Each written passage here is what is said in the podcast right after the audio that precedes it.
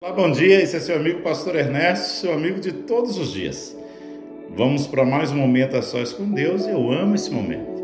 Não sei se você consegue perceber pela minha voz como eu amo estar, né, nesses dias compartilhando com você, com muita alegria, aquilo que Deus tem tocado, aquilo que Deus quer fazer, o que Deus tem feito. Ser unido num só propósito não é algo simples de ser alcançado. Paulo mostra que tal unidade é fruto de um processo. Ele diz, se há, pois, alguma exortação em Cristo, alguma consolação de amor, alguma comunhão no Espírito, se há entranhados afetos e misericórdias, completai a minha alegria, de modo que pensais a mesma coisa. Tenhais o mesmo amor, sejais unidos de alma, tendo o mesmo sentimento. Filipenses capítulo dois, um e dois. Há uma diferença entre união e unidade.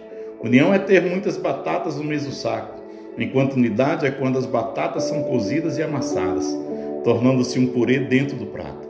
A união não é difícil, basta colocar as batatas juntas. Mas para termos a unidade, as batatas precisam passar pelo fogo, serem descascadas, por fim, serem amassadas juntas. O fogo aponta para o espírito, descascar é abrir mão do orgulho e o amassar é o quebrantamento. A unidade, portanto, tem um preço de fogo e o quebrantamento só assim. Podemos falar a mesma coisa e ter a mesma disposição mental. Jesus disse que um reino dividido não pode subsistir. Todo reino dividido contra si mesmo ficará deserto e toda cidade ou casa dividida contra si ela não subsistirá.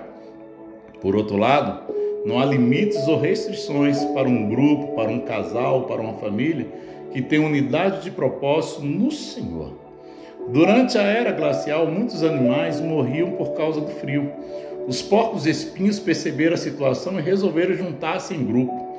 Assim eles se agasalhavam, se protegiam mutuamente.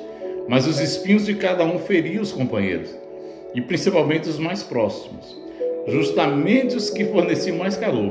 Por isso, tornaram-se a afastar uns dos outros. O resultado disso foi que voltaram a morrer congelados. Precisaram então fazer uma escolha, ou desapareceriam da terra, ou aceitavam os espinhos dos semelhantes. Sabiamente decidiram voltar a ficar juntos, aprenderam a conviver com as pequenas feridas que uma relação é, próxima podia causar, já que o importante era o calor do outro, e é dessa forma que eles puderam sobreviver.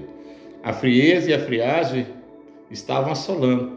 Precisamos nos manter aquecidos e até incendiados, mas isso só será possível se nos mantivermos juntos. É como uma brasa. Se ela fica sozinha, ela apaga. A proximidade e a comunhão, porém, tem um preço. Pequenas feridas sempre surgem quando nos aproximamos e nos relacionamos. Eu quero que nesse dia, nesse momento, você pense sobre isso.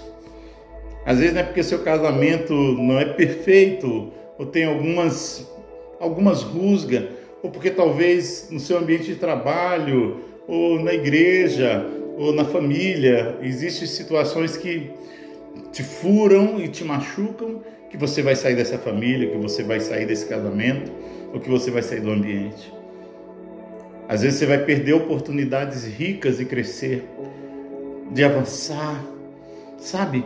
E é preciso, como esses porcos espinhos fizeram, mesmo sabendo que haverá feridas ou coisas assim, mas eles estão juntos e unidos por um propósito, de sobreviver. Que Deus neste dia possa falar com você através dessa palavra. Eu sei que está falando com você, é, você mesmo. Pode ter certeza que essa palavra não é para outra pessoa, é para você. Vamos orar então, pedir ao Senhor que nos dê graça para suportarmos. Pai, no nome de Jesus, visita esse coração que angustiado e ansioso por tomar decisões, e decisões que vão afetar todo o andamento, todo o processo que o Senhor tem de construção, de vitória, de conquista. E talvez é necessário passar por esse processo, por esse momento, para sobreviver, para chegar no lugar de vitória, para alcançar o que o Senhor tem. E é por essa razão que nós oramos aqui e pedimos, Espírito Santo, Senhor Deus, visita agora essa pessoa. Toma em tuas mãos, passa, Senhor, o teu bálsamo nesse coração. Traz alívio, traz paciência, traz força para continuar e não desistir.